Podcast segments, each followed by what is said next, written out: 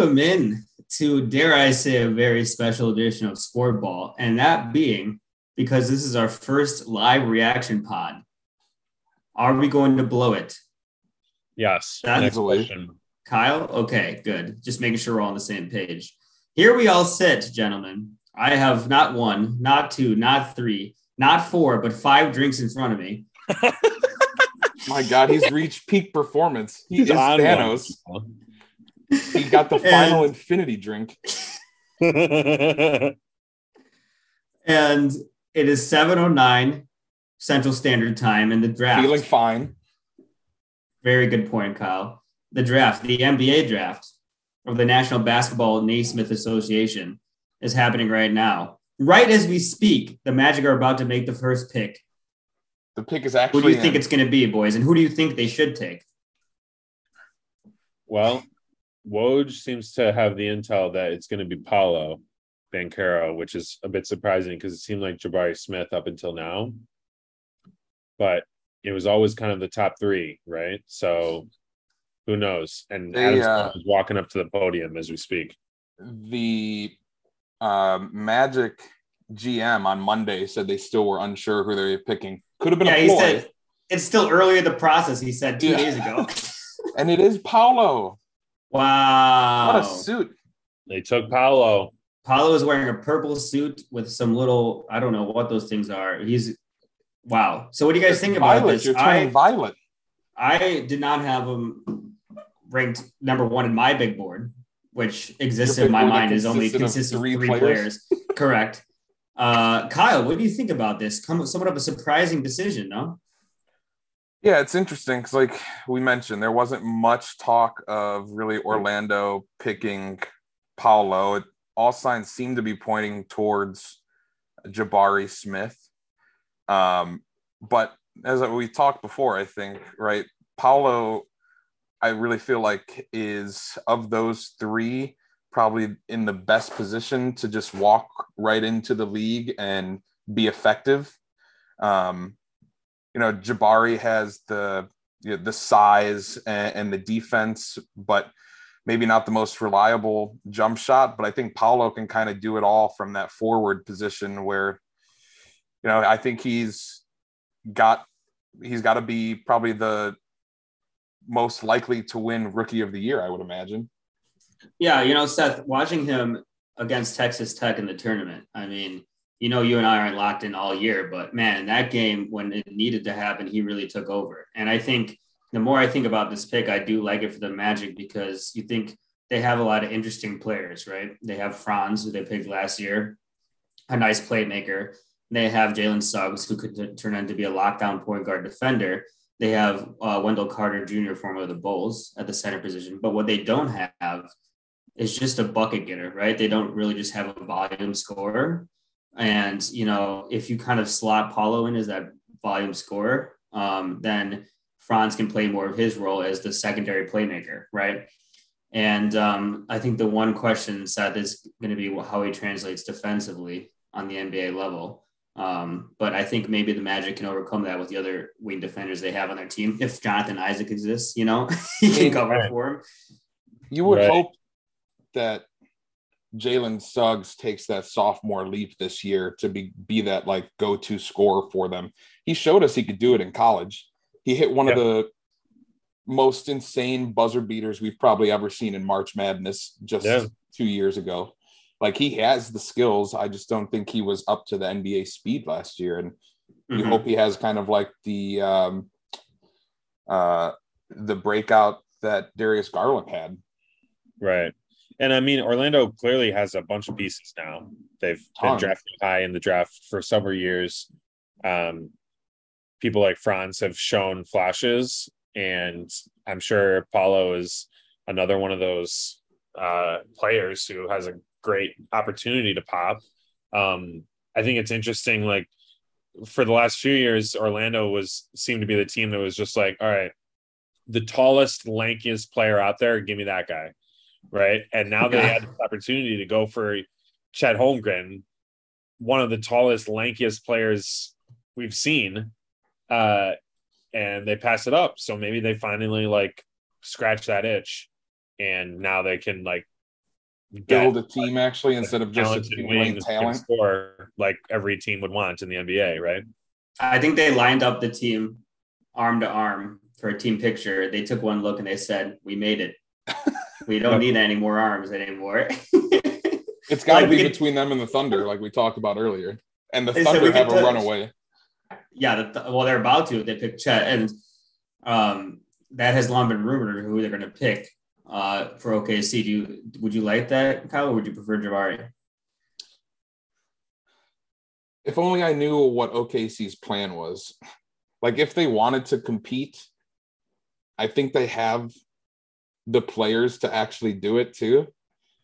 I, I would prefer them to pick Jabari. Um, again, he's just I feel like if I had to rank those top three in terms of who's most NBA ready, it would have been Paolo, Jabari, and then Chet. Um, but I mean, the Thunder, we know they have a ton of young pieces, a ton of extremely talented pieces. They have the best point guard in the NBA in Shai. So, uh, what better, what better than a scoring big man that kills it on defense to finally kind of round out that starting five? I really kind of think that Jabari and Chet can be impactful in their first year. Chet more defensively, you know. Um, yeah, I'm But- not saying he can't be. I think they're all three of them are obviously, but I just the one thing that you know I think worries me and a lot of people is just that size, right? What is Chet's got to be 130 pounds soaking wet, maybe, and he's seven foot I think six. we weigh the same. Like me and Chet, we're both weighing to 195, and he's seven foot, and I am uh, not seven foot. I am five seven and a Breaking half. news. five eight on a good day. Uh, I think Chet will be taken here. I think either way though, Kyle, I think they can still improve, but still be in the mix for for a high pick next year anyway. Honestly, both I think if they wanted Houston. to, they could make the playoffs or at least the play-in tournament. I They don't want that though. They want to go for that French kid next year. I He's the know. prize of all prizes. The Goblin is Is at the Chet- podium. Is in fact Chet. Interesting. So we got yeah. who do we got? Uh So, I mean- um, who's gonna start a shooting guard? Josh Giddey, do we Mhm. think? Or Yep. no, yeah. Or And then Lu Dort, and then Yeah. one more big, and then Chet. Yeah. They're not going to make the playoffs though. They're they're going to try to go for a top pick again, and that's yeah, fine. I mean, everyone's going to try to get Victor next year. So, So this means this means that Chet Holmgren goes to OKC, which means that we assume Jabari Smith is going to go to Houston. So how do you guys like like that for both of those teams? I think it makes a little more sense now that Jabari pick to kind of fill the void of Christian Wood for Houston. Um, again, uh, another team, young team, I think with a ton of talent again, but it's just like it, it's hard to compete when all you have are players that haven't been in the league for more than two two years, really experienced anything. Um, but yeah, I think the Jabari fit's going to be really good um, to to fill that void with Christian Wood gone, and obviously that opens up a ton of scoring opportunities too, since Wood was such a high usage player. Yeah, I think either honestly any three of these could fit in nicely with Christian Wood to start alongside Alperen and Sengun, our boy. Um, Seth, what do you think about the way these these two fell? Chet and now Jabari. yeah, Wilson? I mean, I think Houston has to be like pretty happy with how it went. I mean, I guess they were kind of happy regardless, like knowing that they would get one of those top three. And now they're getting Jabari, who, like, I don't know, if you asked me like this morning, it seemed like he was going to be the number one pick, right? And they get him at three. Yeah. So, they get him at uh, three and didn't have to trade up for him, right? So yeah. So I'd say pretty exciting for them. I agree with Kyle. I think he fits in pretty well, especially with Christian Wood out of the way there. I wonder if that was partially like the the impetus behind that Christian Wood trade that they figured they'd get a big in the draft, or they were hoping to get either. Well, Chet yeah, I Jabari. mean, exactly. Top three, no matter what, they were fitted with a forward, a power forward slash possible Yeah. center. So yeah. Um. So I mean, you know me, I'm not, I'm not the biggest like scout of these college players, so I don't what? it remains to be seen how they fit in. And I'm sure all three of these teams are probably going to be pretty bad again next year, regardless. Yeah. Um, but I think Houston has to be pretty happy. Let me ask you this, because I know we've been talking a lot about fit. Kyle, if if you had the first pick and you just threw fit out the window, who do you think is the best prospect? Who would you take in number one? If I'm not looking for someone that's going to provide me necessarily immediate Mm-hmm. Impact, like I think Paolo, will. like I, I do, I think Chet's going to also provide value his first year, but I think I think he has the highest ceiling, but I also think he might take an extra year to hit that ceiling than it might take a, a Paolo Which, or which, if I'm one of these teams, right. Exactly. What's I'm not going to be great next year anyway. I'm not a championship contender next year. I'm not even a, a top playoff contender. Why would I care? Yeah. I think I agree with you there. I mean, I think there's been a lot of talk about his weight. I mean, we just talked about it and like how skinny he is, but I mean, I think a lot of times- again the comparison. KD came in the same way, right? yeah, I think a lot of times we don't have anyone to compare a player to. We just get kind of like, like, oh, is he going to make it to the NBA? And we're just not, we're not good at opening our mind to what a new player type might be that we haven't seen before. I think that might be who Chet is, right, Seth? Yeah, I mean, I think the other part is like more or less like body size and gaining weight and gaining muscle is something that's pretty controllable for NBA players. Right. And, you know, you put them in part of an NBA team, you got trainers and nutritionists and people who are like working with you. uh, This is your full time job, right? So it's not like that's something that's gonna be like remain the same his whole career. Yeah. Um, and so I feel like that's maybe more controllable than like other flaws in your game, right? Like lack of a jump shot or, you know, gonna be a bad defender, whatever. And so I would say um Jabari is on the phone right now. So looks like he's talking to Houston, probably. uh, yeah. probably just ordering a pizza. Um yeah, so I mean that's not a huge concern for me. Like Chet's weight isn't a big deal, I think. yeah. Uh, it's going to depend more like to what extent his offensive skills transfer to the NBA level. I think we Mhm. all expect him to be a solid like impact defender, shot blocker. Yeah. You know, is he going to be able to stretch the floor, make threes, yeah. play make pass? Like those are kind of more my questions than like is he just going to get bullied because he's not strong enough? Like I, I expect he'll work hard enough where that won't be an issue. And I kind of feel like like Paolo and Jabari are, are very sure like scorers. Like, could is Paolo going to be Carmelo Anthony? Maybe you know, and that would be an awesome outcome. Um, but Chet is just like I can't even put a ceiling on him just because of the type No, you of player is, right? Yeah. So that's more interesting to me, at least, especially if I'm a bad team. Right. And I think he showed throughout his uh, time at Gonzaga, his one year, how reliable and how good he is on defense for his size, especially. And, you know, I think that's one of the things that a lot of NBA people kind of talk about how it's the hardest to teach a player is how to play good defense in the NBA. So Mhm. if you're coming into the league with a solid, um, you know, understanding of defense and positioning and where to be and how to block shots and everything, like Chet has, it makes the rest of the transition easier because I mean, you don't forget how to shoot a basketball, really, uh, right? And it's not like Chet has a bad shot because he doesn't. So Yeah. you know, man, I might be talking myself into thinking that Chet might actually be the most impactful player coming in year one after what I just said. I mean, we just saw it with that. Evan Mobley, right? We just saw Evan Mobley Yeah, honestly. lead a team, you know, to the playoffs and or the play in, I guess I should say. Um, same thing could happen with Chet. So Jabari is officially in. And now the draft really begins, boys, because we've Honestly, always yeah. known Jabari, Chet, and Paolo were going to be the first three picks, and the Sacramento Kings have the fourth pick, which is the most fun team to possibly have the fourth pick because You know what? No matter are the what most they do, their player is going to be terrible. they're the most incompetent franchise in the league. They are the laughing stock of the NBA. So And whoever gets called up to the podium next, well, I'll just say a prayer for them. Honestly. well, the thing uh, is, Jaden We'll Ivey, trade them. Jaden Ivey, Jaden Ivey should be the next player taken, and he's long considered maybe even a top, like part of that top tier with the other three. Um, however, he does not want to go to Sacramento. He said as much. He didn't even work out for them.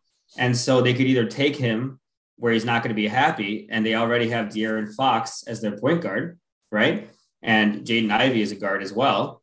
And they've they've drafted three straight point guards. I mean, they drafted De'Aaron Fox, Tyrese Haliburton, and Davion Mitchell, and they still have two of those. So they either do that or a lot of yeah, a lot of people have speculated that they're going to trade that pick and that there are sharks in the water for that pick, right, to try to get Ivey. So it's going to be very interesting to see if this pick gets traded or not.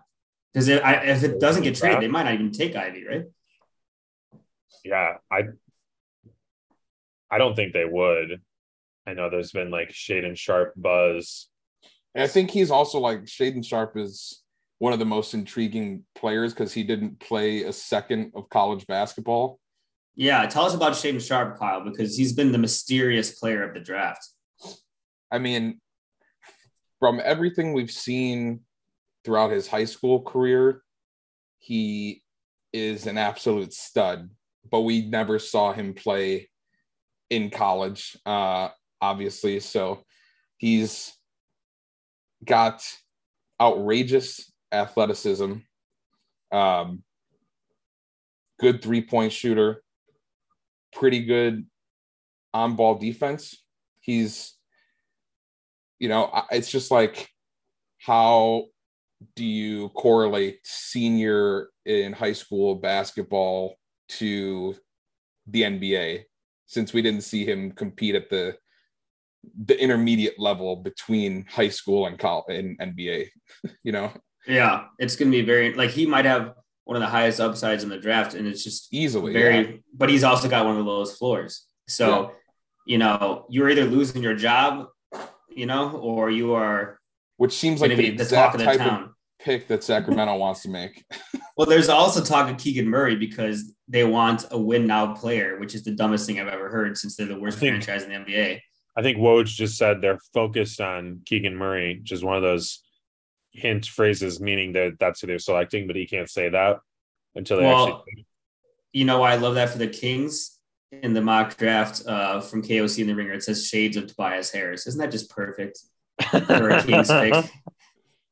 Won't that just turn their franchise around? Tobias Harris. Guaranteed. Oh man. Well, they're probably going to take him then. That's tough. I don't know if they think they're a Tobias Harris away from winning the title, but I would say they're probably not, right? From winning the title. That's probably what they think. it would just make so much sense for Sacramento to take probably the oldest uh, player out of the lottery picks. And the lowest upside as well. Yeah. Yeah, they had a player with the highest upside, Tyrese Haliburton, but they already traded him. So forget about that.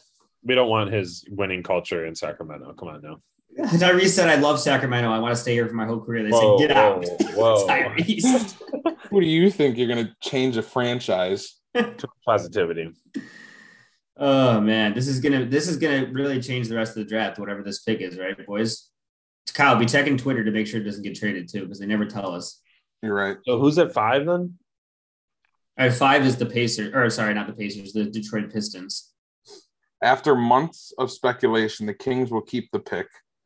Wow. Keegan Murray, Yep. just as we said, This is the unranked Honestly- high school player that stumbled onto the court in Iowa.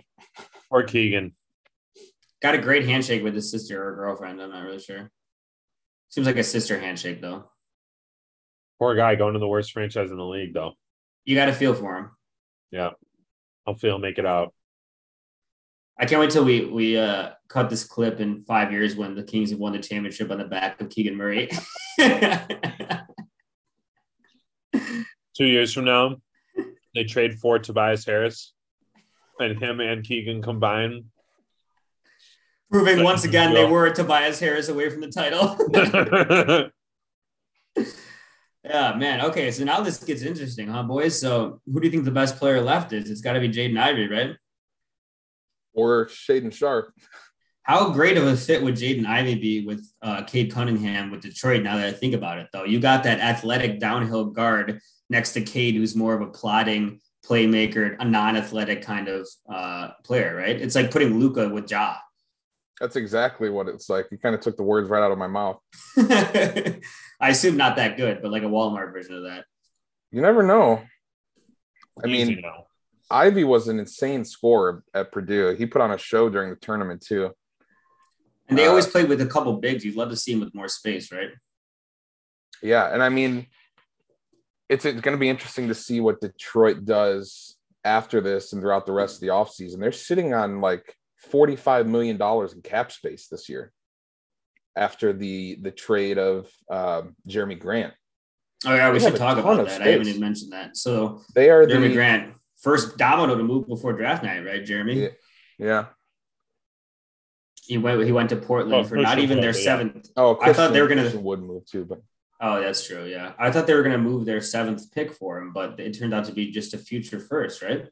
a 2025 first round pick, top four project, protected, but it's the 2025 first round pick of the Milwaukee Bucks. So Yeah. what are we just, thinking? A um, 25 or worse pick?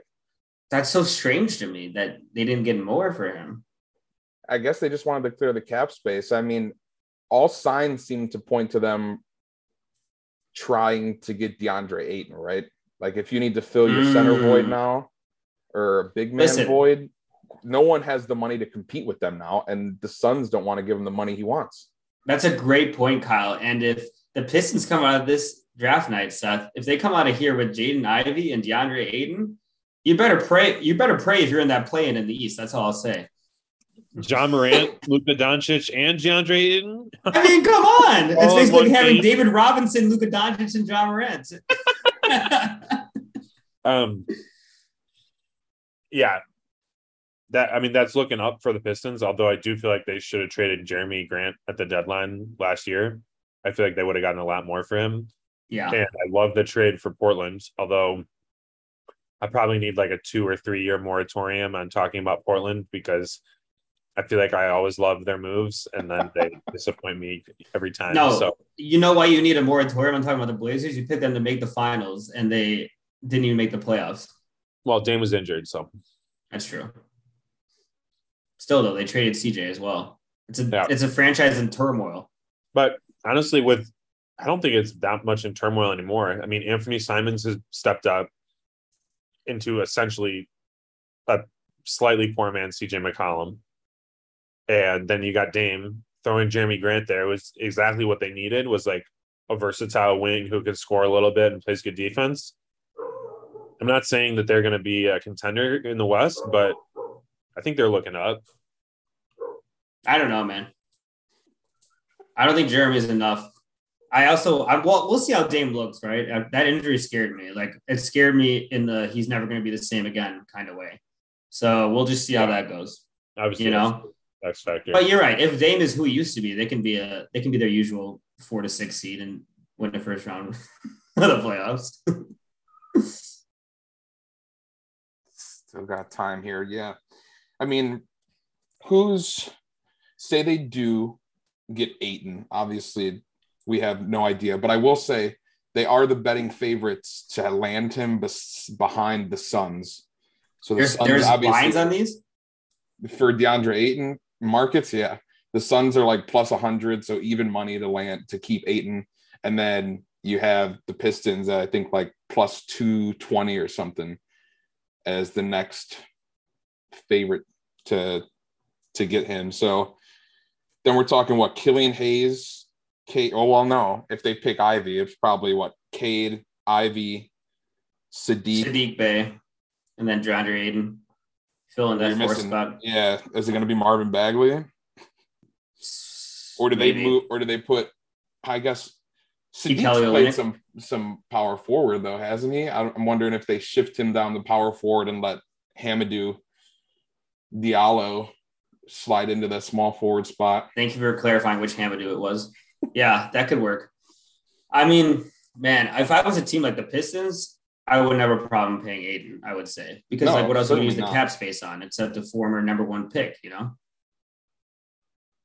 All right. So who's who's head is down right now? Is it Jaden Ivey? that was jaden but i don't think they showed him on the phone Mm, but his head's down next to his phone.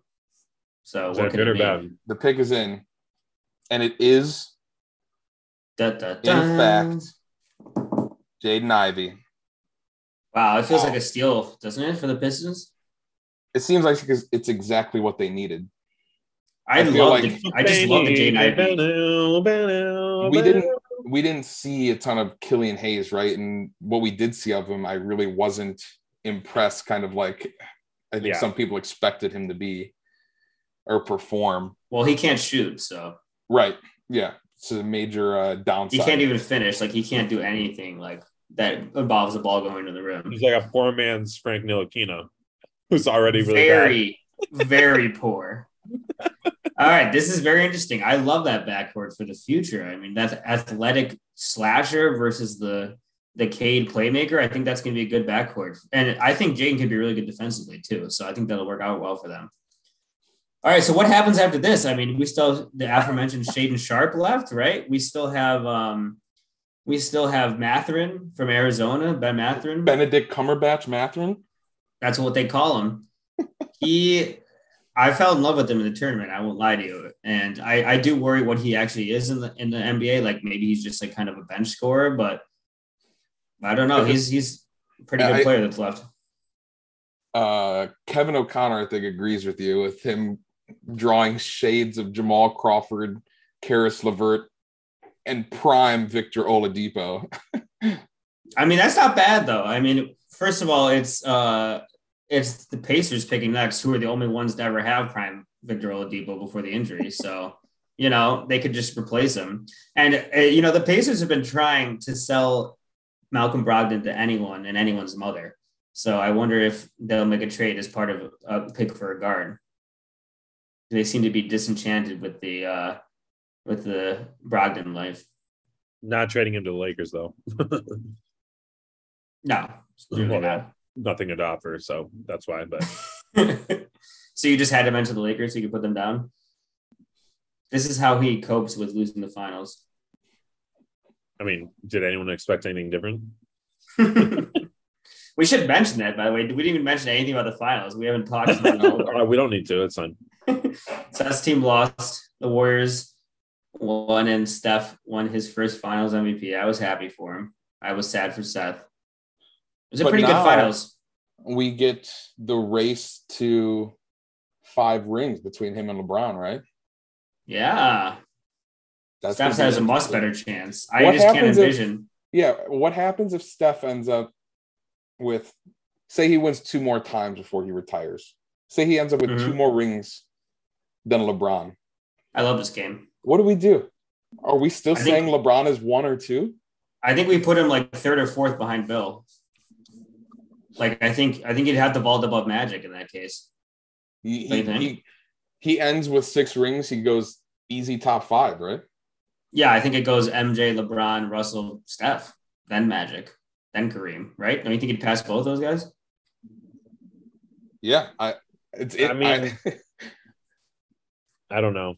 Probably, I guess. the greatest shooter of all time with six Assuming rings. he continues at this level and gets two rings, and it's not like the rest Yeah. of the team is carrying him. But I don't know how that would happen, anyways. Yeah, I can't. I can't imagine LeBron getting another ring. Can you? Like, at the- unless he like tacks on to another team with stars. I mean, the Lakers are I- in he needs to move. I think he needs to move back to the East and pair up with some of those Eastern Conference Like Bronny, players. Send him back to Miami. There's no way to get through Giannis though. With Miami, there is. Well, Miami's already going to get Donovan Mitchell if you believe the rumors. That's a that's another interesting. I don't thing know how I feel draft. about that. So the draft, I should mention, there's a lot of rumors swirling around the draft because that's where a lot of trades get made, right? Mhm. And um, Gobert and Mitchell from the Jazz have both been rumored to be traded since the Jazz suck and have sucked for years, and they finally realized it, right, Kyle? So Mitchell to the Heat has been a rumor. Gobert to the Bulls has been a rumor. Which, if Gobert goes to the Bulls, we might have to resuscitate Kyle. I don't know what's going to happen. I, I've been saying it for a while. I mean, what happens once the the Bulls get both James Harden and Rudy Gobert? What happens to my body? I think all three of us have to quit the podcast and move to a nomadic life at that point. I'll me, good part of it. find me in the mountains of Vermont. Oh, Benny, Benny Mathurin Benny. taken by the Pacers.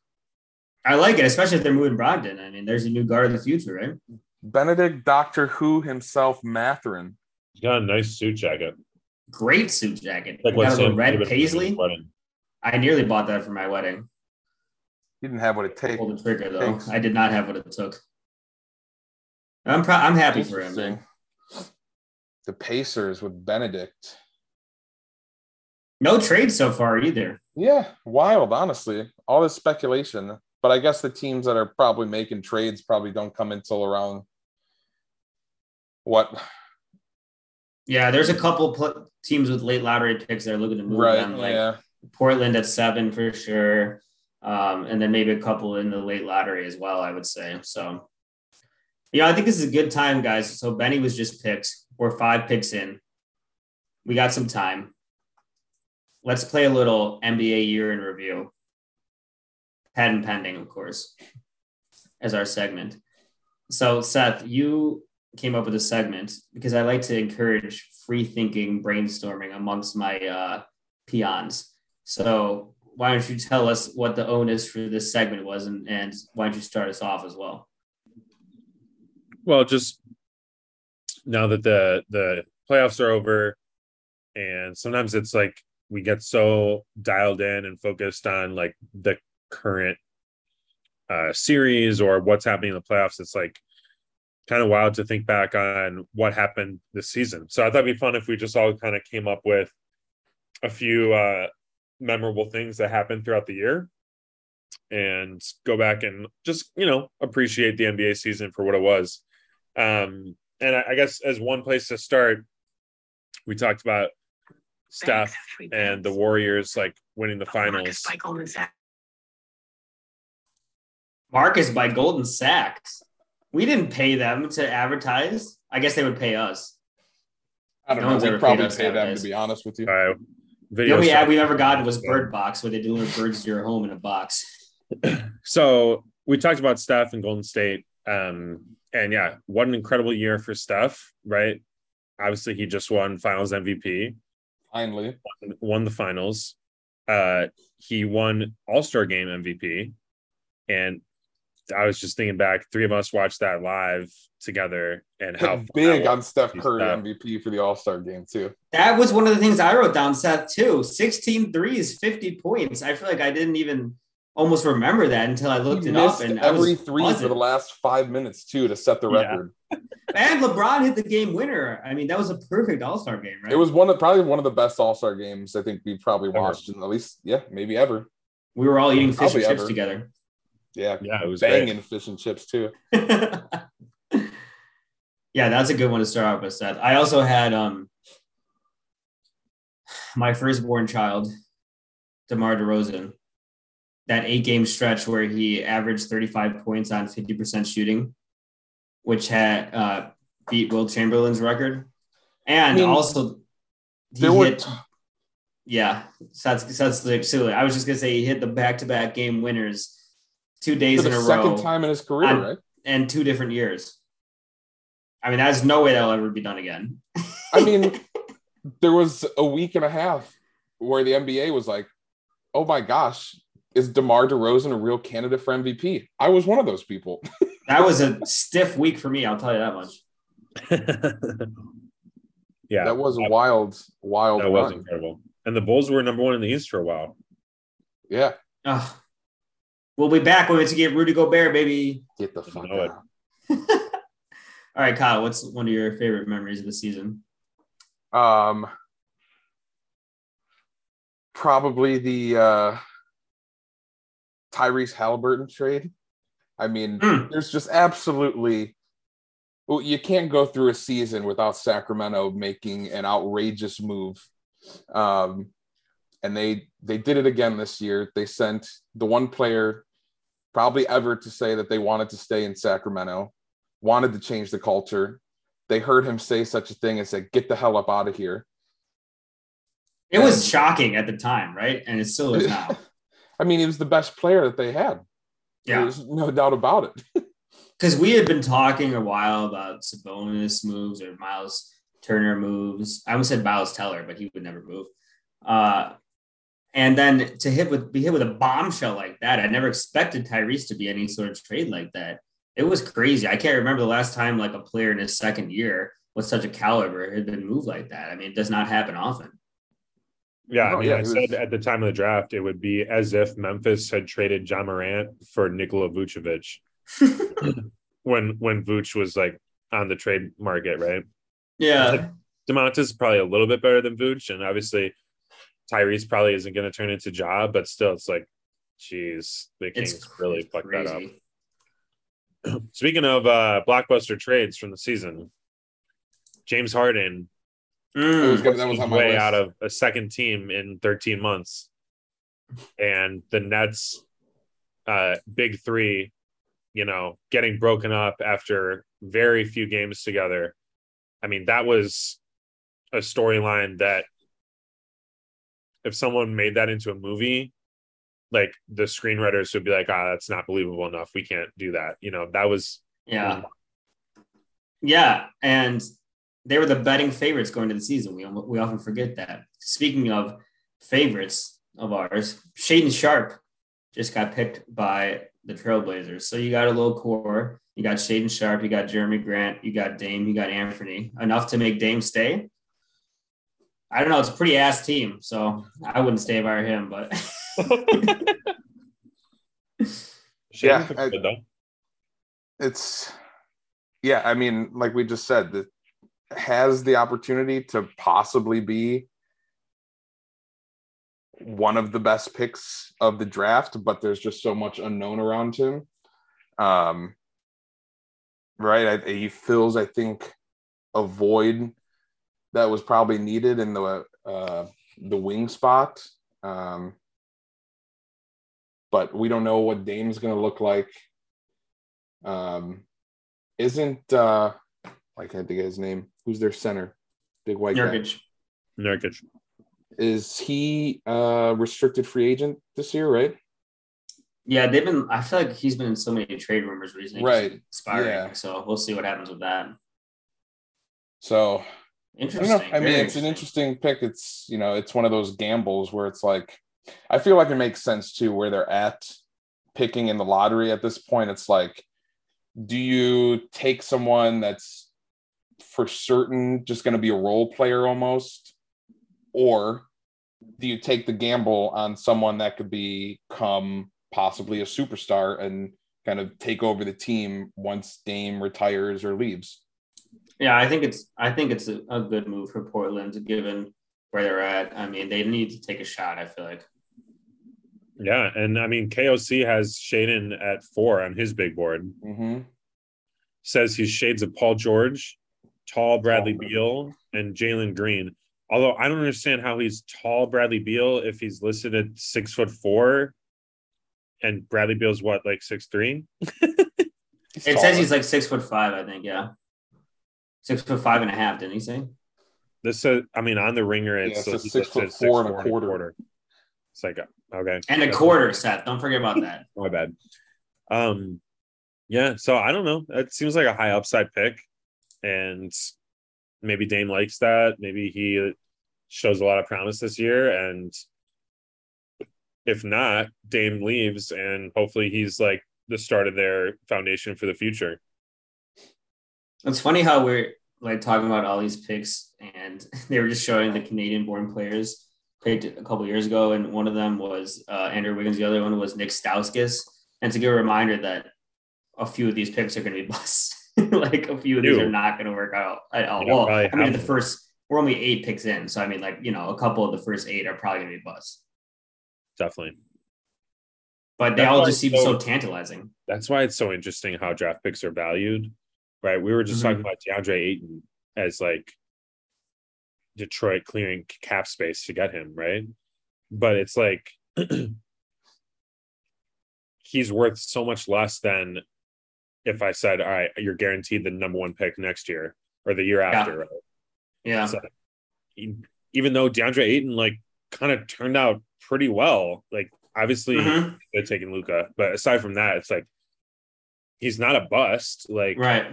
He's Right. kind of like a medium good outcome for the number one pick, and yet he's his value now is so much less than just like the uncertainty, the maybe of having like a franchise changing player.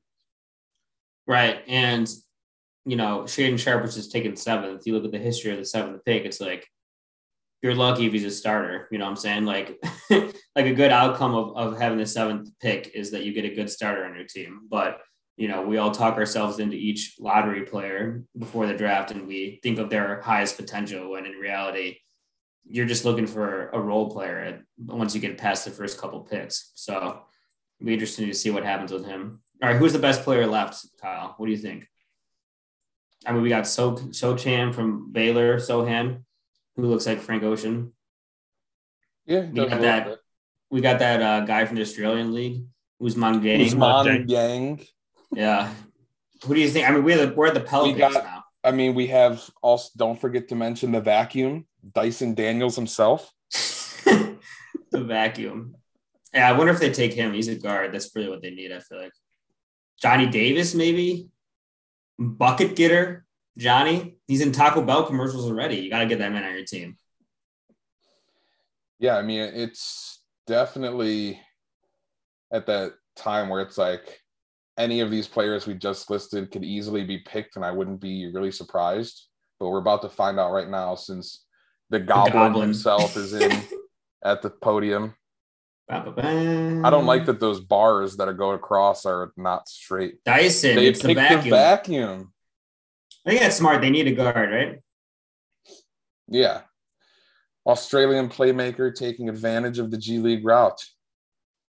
Yeah, and that they do need a playmaker. You don't want to run point Zion all year, so you only want to run it when you need it, right? I mean, the man shot 25% from three. Oof. That's not great. But I don't think he's uh, known for his three point shot. So maybe he can get away with it. Could he be like the next Josh Giddey? You know, Australian playmaker can't shoot. Yeah. 74% free throw, 11 points and four assists in the G League. Former teammate of Josh Giddey. It's Yeah, like- much like fellow Australian. His passing is his real appeal. There you go. He's got an elite floater too.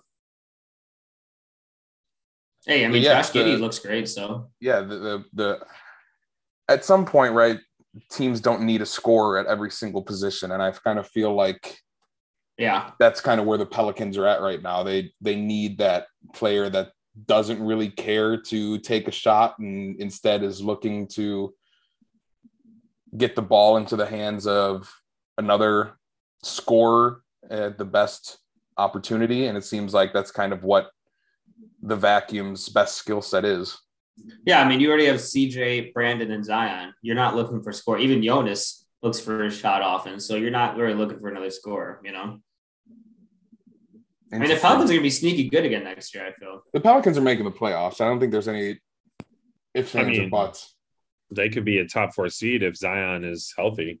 Yeah. And from Some recent pictures came out, in, and so he looks nice and lean. Mm. I'm Yeah. high I mean, next year. I, I think I am too. I'm fi- maybe I'm finally joining the Pelicans bandwagon. I feel like every year you guys pick the Pelicans to make the playoffs, and I say they're not going to make the playoffs every year. I do it this year. I do it. Yeah, since I since they got Zion, that's what Well, our they little did game make is. the playoffs this year. We were right. You were wrong. Yes. That's correct. I just want our listeners to know that I'm not always perfect because they often think I am. Uh, All right. Interesting. Is that part of what Wes's cousin said? All we need is Zion to make perfect? what first team All NBA too, right? And you win that bet. Oh my god, I forgot about that. That seems like such I'll a never surefire bet. I bet Nick That was Rolina, Rolina? Kyle's Yeah. friend and guest of the pod, uh, fifty dollars. That was it. A hundred dollars. A hundred, I think. I was inebriated at the time. That Zion would make one All NBA team in his career. his career. It And seemed I like said- a sure it. Like I said, shoo-in. I'm taking candy for a bit for for a baby. That's what I thought. I'm going to deliver this candy to a baby. And instead, it seems like I was candy was taken from me. Like any team, all NBA, third team is fine. Yeah, I think it's still a pretty good bet, to be honest. I mean, I don't know. the same exact route that Embiid took, right? Except Zion's played in twice as many games in the same amount of time. So I've never felt worse about the bet. I'll say. You've never felt worse than right now. Yes, that's What correct. about like four months ago? no, All of Zion's talk about like fully buying in and definitely signing the max contract as soon as he can. Like that doesn't make you feel better. worse.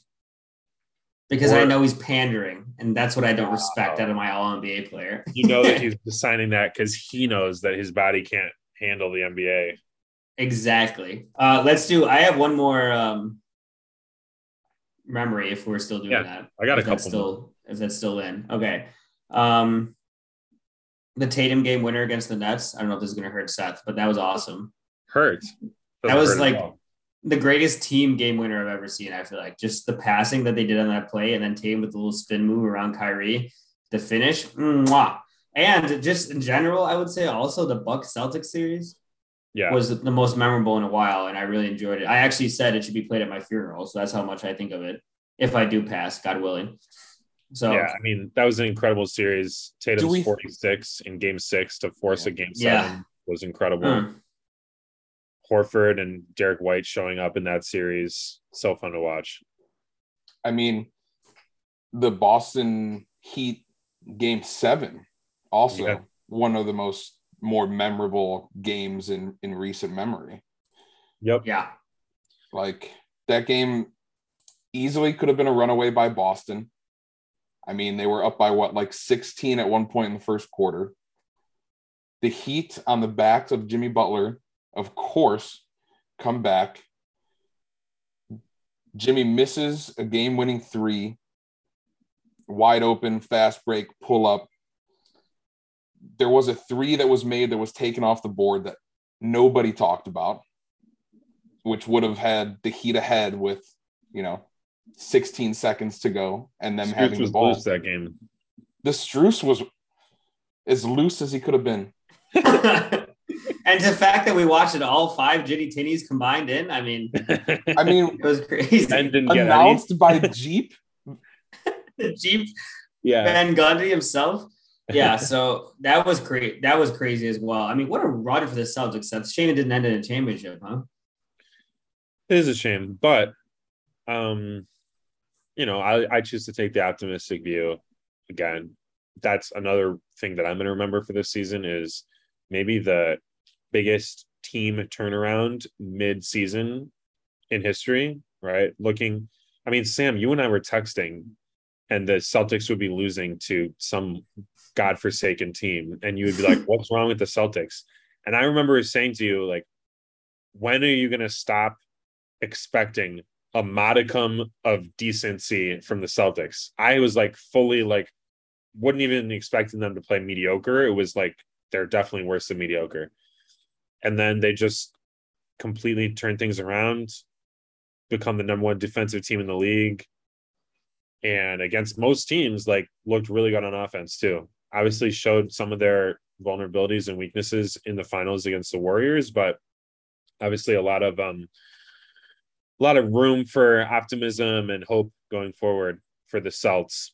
Um, okay, I have a couple more. one more Jaylen Brown needs to walk around all offseason dribbling a ball at all points at all points time. Yes.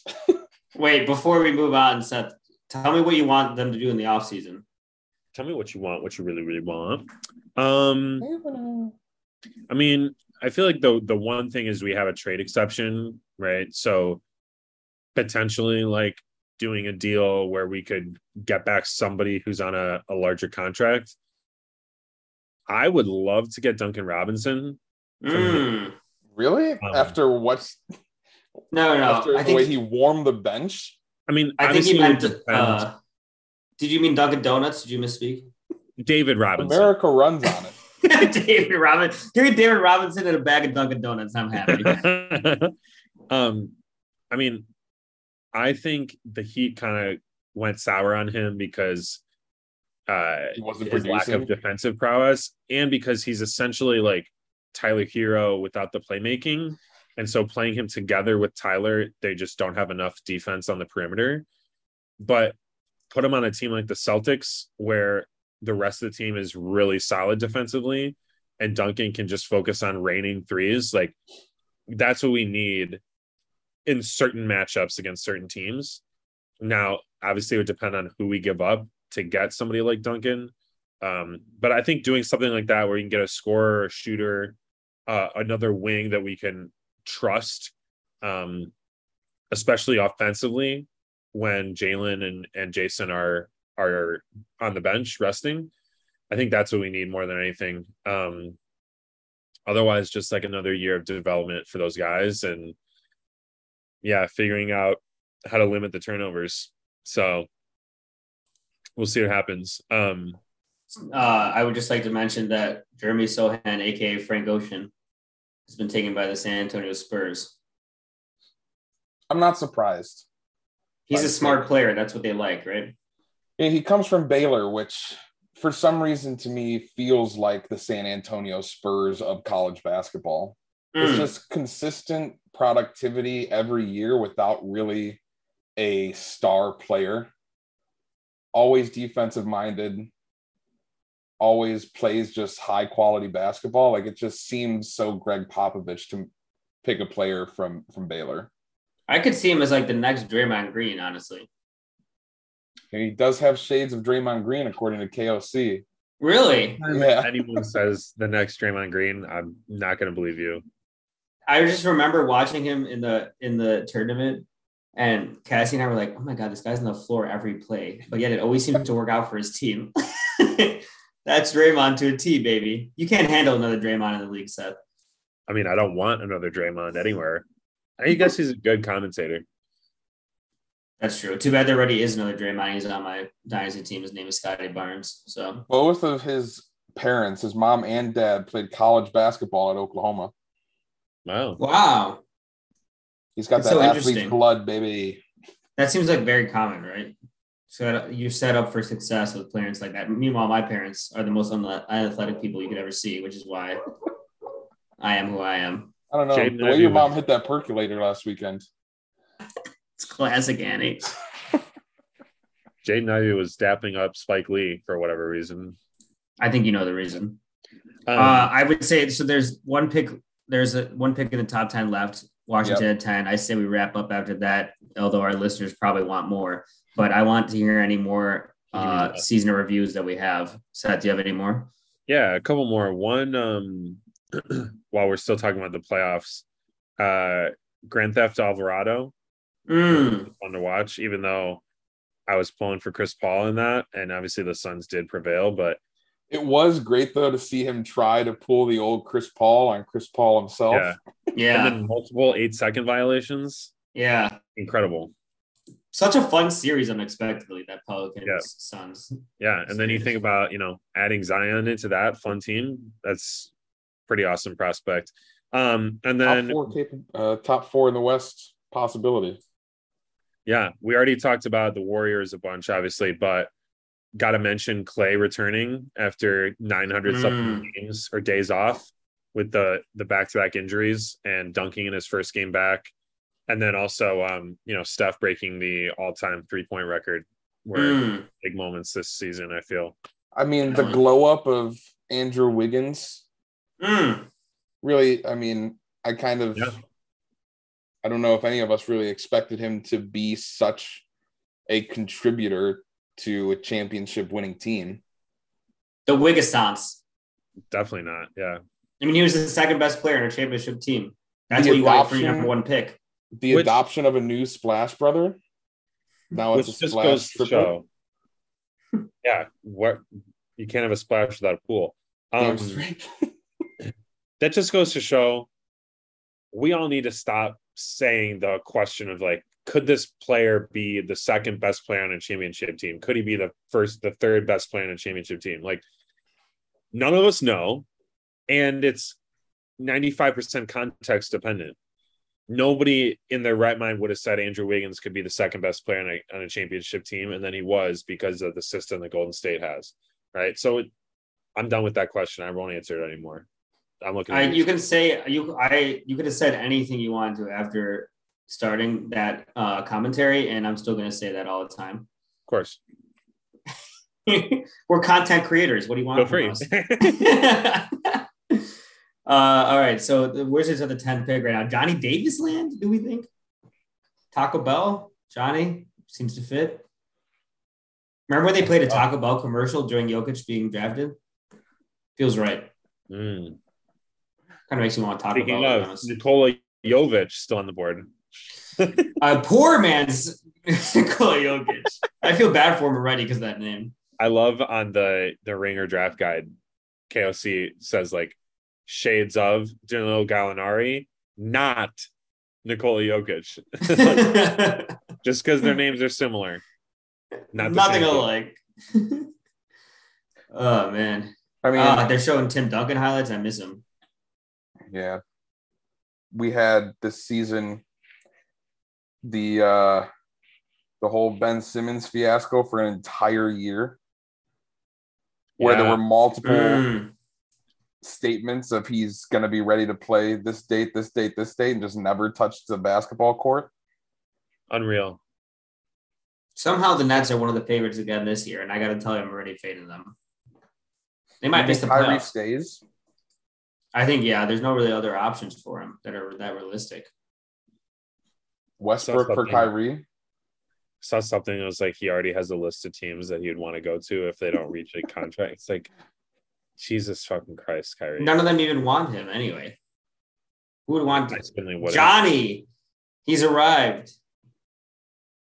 Johnny looking uh, fresh. Johnny to Johnny to the Wizards. Backcourt mate for Bradley Beal. Guy just been a record saying If that Bradley Bradley's Beal's even there. overrated. Highly overrated, in my opinion. There, I said it. I don't know. Do we only say that because his team, the rest of his team, always underperforms? It's Washington.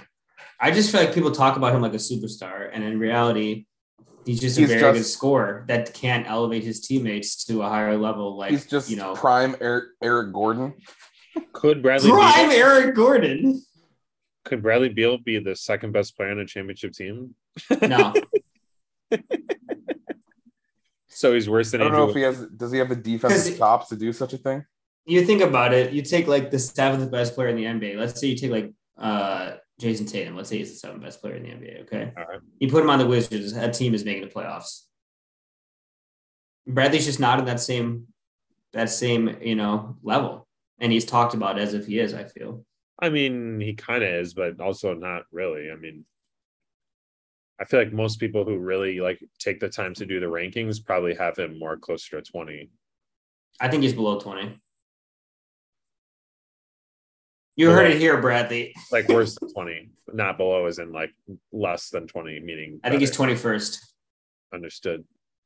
All right. Well, it's about time for us to wrap up. Um, say any just kind of any kind of knee jerk reactions on the draft, guys? Kyle, we'll start with you. What what really tickled your fancy from what we saw today?